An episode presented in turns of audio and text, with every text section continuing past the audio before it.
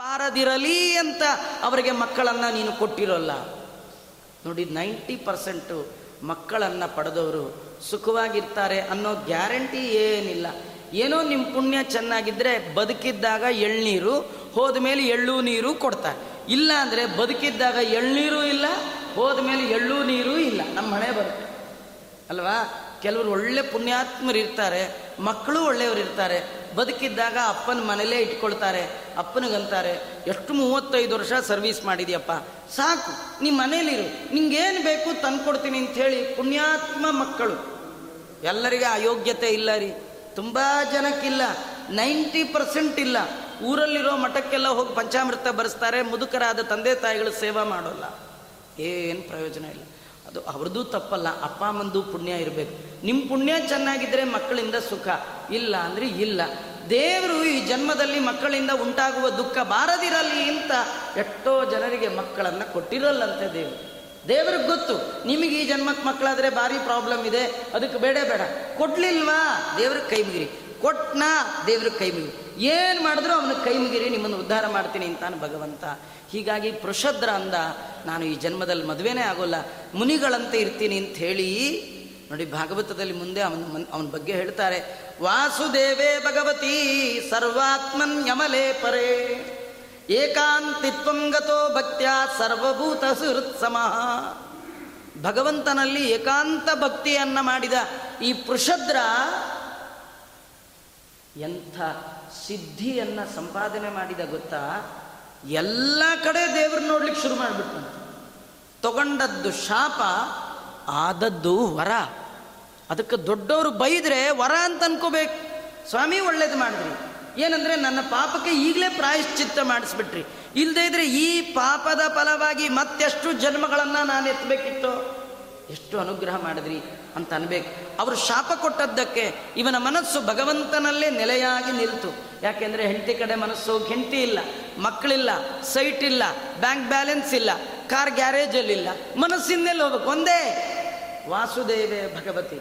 ಭಗವಂತನಲ್ಲಿ ನಿರ್ದುಷ್ಟವಾಗಿ, ನಿರ್ಮಲವಾದ ಮನಸ್ಸನ್ನು ಮಾಡಿ, ಕಂಡ ಕಂಡದ್ದೆಲ್ಲ ಕಮಲನಾಭನ ಮೂರ್ತಿಯನ್ನಾಗಿ ನೋಡುವ ಆ ಯೋಗ್ಯತೆಯನ್ನು ಈ ಮಹಾನುಭಾವ ಸಂಪಾದನೆ ಮಾಡಿದ.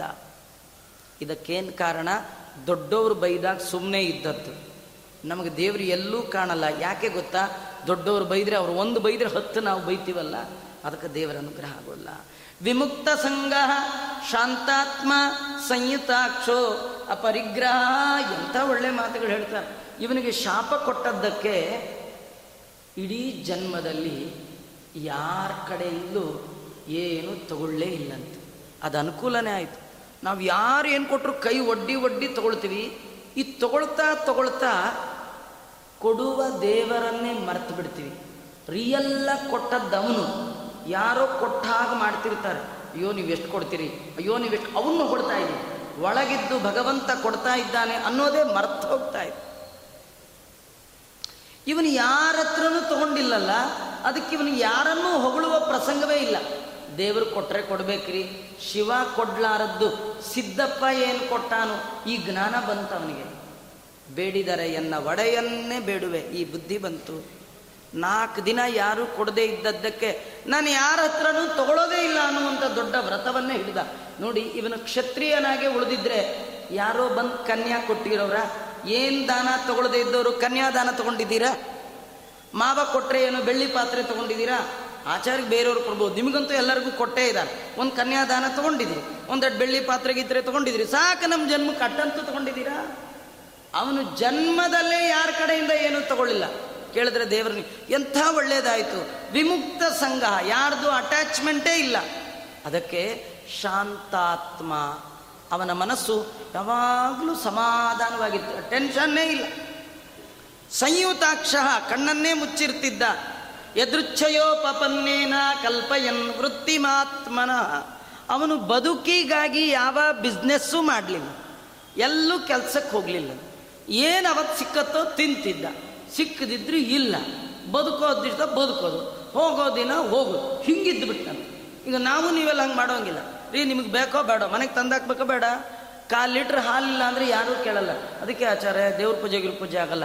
ಬೆಳಗ್ಗೆ ಆರಕ್ಕೆ ಹೊಟ್ಟೋಗ್ತೀನಿ ರಾತ್ರಿ ಹತ್ತಕ್ಕೆ ಬಂದ್ಬಿಡ್ತೀನಿ, ಕಡೆಗೆ ಒಂದು ಸಲ ನಿನ್ನ ಎತ್ಕೊಂಡು ಹೋಗ್ಬಿಡ್ತಾರೆ ಅಟ್ಟೆ ಇಲ್ಲ. ಬೇಗು ಬೆಳಗು ಊಟದ ಚಿಂತೆ, ಉಂಡ ಮೇಲೆ ಶಯನ.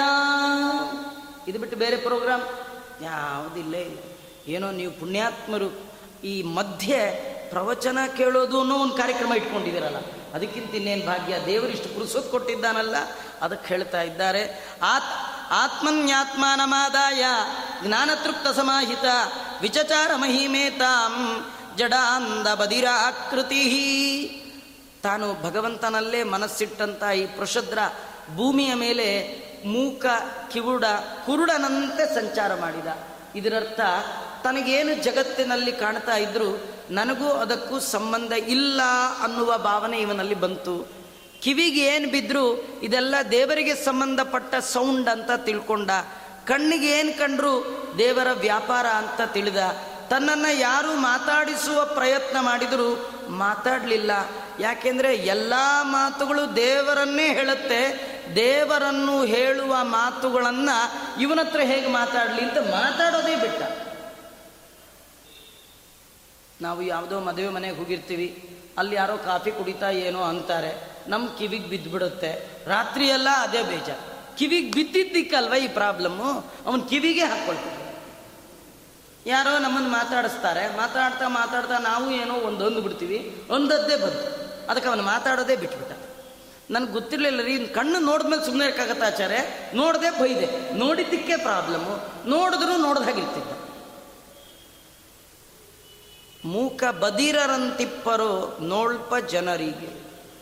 ಏನು ನಡೆಯುತ್ತೆ ಅದೆಲ್ಲ ಭಗವಂತನ ವ್ಯಾಪಾರ ಅನ್ನುವ ಎತ್ತರ ಮಟ್ಟಕ್ಕೆ ಹೋಗಿದ್ದಾನಂತೆ. ಇಂತಹವನು ಎಲ್ಲ ವಿಷಯ ಭೋಗದಲ್ಲಿ ನಿಸ್ಪೃಹನಾಗಿ ಬಂಧು ಬಾಂಧವರನ್ನೆಲ್ಲ ಬಿಟ್ಟು ತನ್ನ ಎಳೇ ವಯಸ್ಸಿನಲ್ಲೇ ಅವನಿನ್ನೂ ಯುವಕನಾಗಿರುವಾಗಲೇ ಭಗವಂತನನ್ನು ಹೊಂದಿಬಿಟ್ಟ ಅಂತ ಪೃಷದ್ರನ ಕಥೆಯನ್ನು ವರ್ಣನೆ ಮಾಡಿದ್ದಾರೆ. ಮುಂದೆ ಅವನ ಅಣ್ಣಂದಿರು ಇಕ್ಷ್ವಾಕು, ಶರಿಯಾತಿ, ನಾಭಾಗ, ಇವ್ರದ್ದೆಲ್ಲ ಕಥೆ ಇದೆ. ನಾನು ಒಂದಿನಕ್ಕೆ ಐದು ಅಧ್ಯಾಯ ಹೇಳಬೇಕು ಅಂತ ಅಂದ್ಕೊಂಡೆ ನೋಡಿದ್ರೆ ಇವತ್ತು ಮೂರೇ ಆಯಿತು. ಇನ್ನು ನಾಳೆಗೆ ಎರಡು ಉಳಿತು. ನಾಳೆ ಏಳು ಅಧ್ಯಾಯಗಳ ಕಥೆಯನ್ನು ನೋಡೋಣ ಅಂತ ಹೇಳ್ತಾ ಶ್ರೀಕೃಷ್ಣ ಅರ್ಪಣಮಸ್ತು.